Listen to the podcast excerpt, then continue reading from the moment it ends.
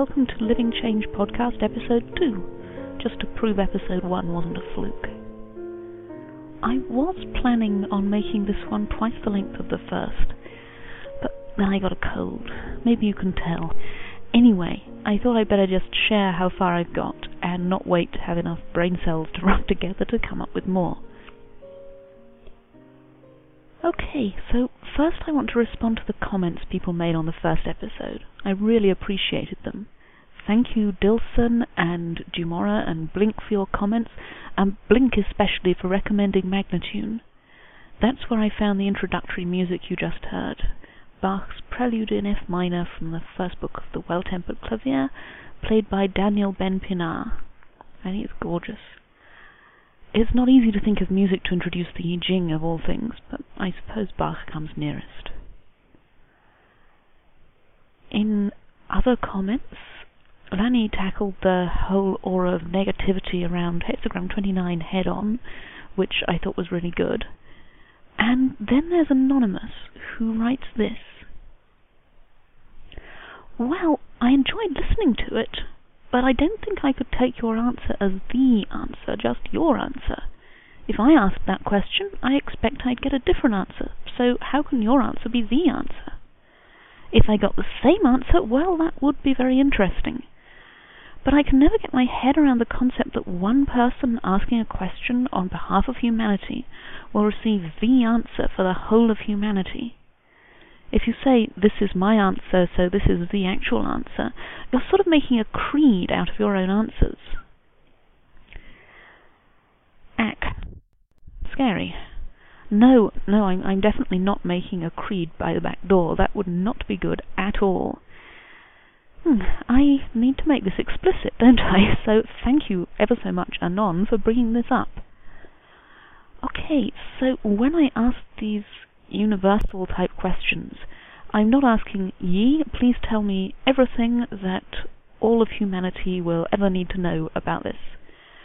All I'm asking is please tell us, the people who'll hear this reading, something that we need to understand about that at the moment. So what emerges isn't the answer, it's an answer. And of course you could ask the same question and get another answer and another thing to understand. I'm just trusting that whatever I'm given here will be of use to the people who hear it, which basically means I'm trusting synchronicity. I'm trusting the oracle to work and connect with people, even though I'll most likely never understand what's happening out there. And that's absolutely fine with me. I, honestly, it's as comfortable as an old armchair. It's what I do every day all kinds of skillful and ingenious things in interpretation, just so that the oracle can interact with the people I'm reading for in all kinds of ways I can't see or grasp at all. So hopefully that clarifies things, and I'm truly glad to have the opportunity because that whole creed building idea was very creepy. And for today's episode, I thought this time I'd be just a little topical and ask about money. I didn't mean to ask about the present economic situation as such, just about money and prosperity and what we need to understand about it. Honestly, I was looking for an inspiring, universal truth kind of reading, something like hexagrams 13 and 14 perhaps, great possession arising from harmony between people or maybe 58 for the joy of exchange, or 42 for blessing. You get the idea. Oh, and after getting a single hexagram last time, I was anticipating something with moving lines to give me a bit more to talk about. So much for my expectations. What actually happened was that I asked, What do we need to understand about money? Tell us something we need to know about it and Yi gave me hexagram 51, shock, with no changing lines. Shock. Hmm. Well, I wonder what that might be referring to.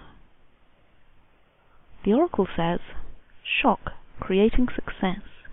Shock comes fear and terror, laughing words, shrieking and yelling. The shock spreads fear for a hundred miles.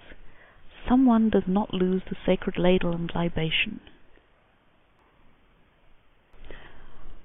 Shock has to do with thunder, and with storms that come out of season, especially, and show that the world is out of harmony. It also has to do with earthquakes, and I think the core experience of it is when that sense that the ground is disappearing from under your feet and what you thought was solid and dependable isn't. It's, and it's just not there. In personal experiences, this tends to be that moment when you find that people aren't what you thought. There's a story that Wu Wei tells in one of his books of having Hexagram 51 describe an experience when he'd gone rock climbing and he put his weight on a foothold and it crumbled away and down he went. It's really that exact moment when you realize that you're falling. It's interesting to look at where this comes in the sequence. Hexagram 51 and its pair 52, keeping still, I think they're a way of taking what came before and experiencing it emotionally, processing it in a way what came before is hexagram 49, radical change, revolution, and hexagram 50, the vessel. The contrast between them says that 49 means putting away the old and 50 means grasping renewal. These two hexagrams are associated, amongst other things, with a huge regime change.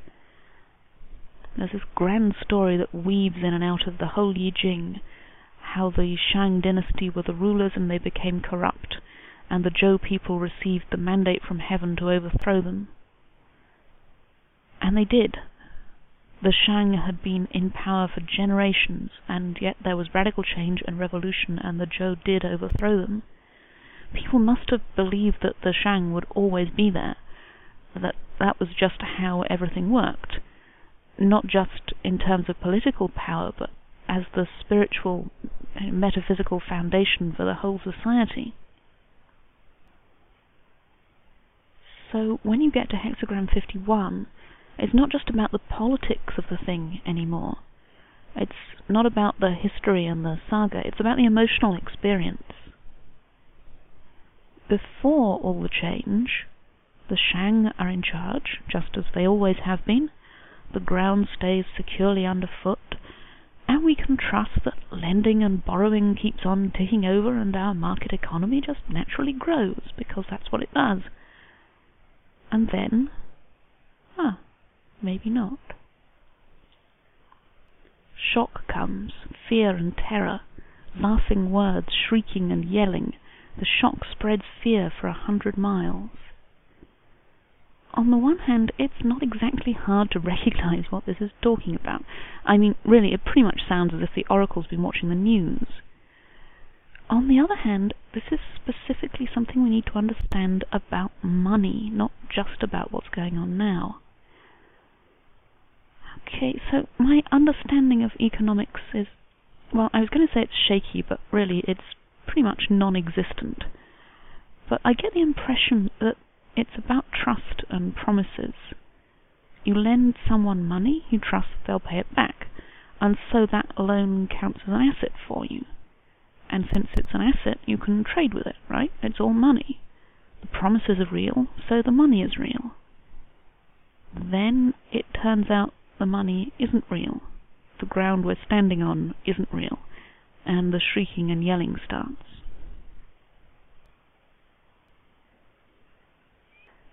Anyway, there's a line of this oracle I haven't yet talked about. There's fear and terror, shrieking and yelling, all a contagious panic, and then it says, someone does not lose the sacred ladle and libation. How interesting.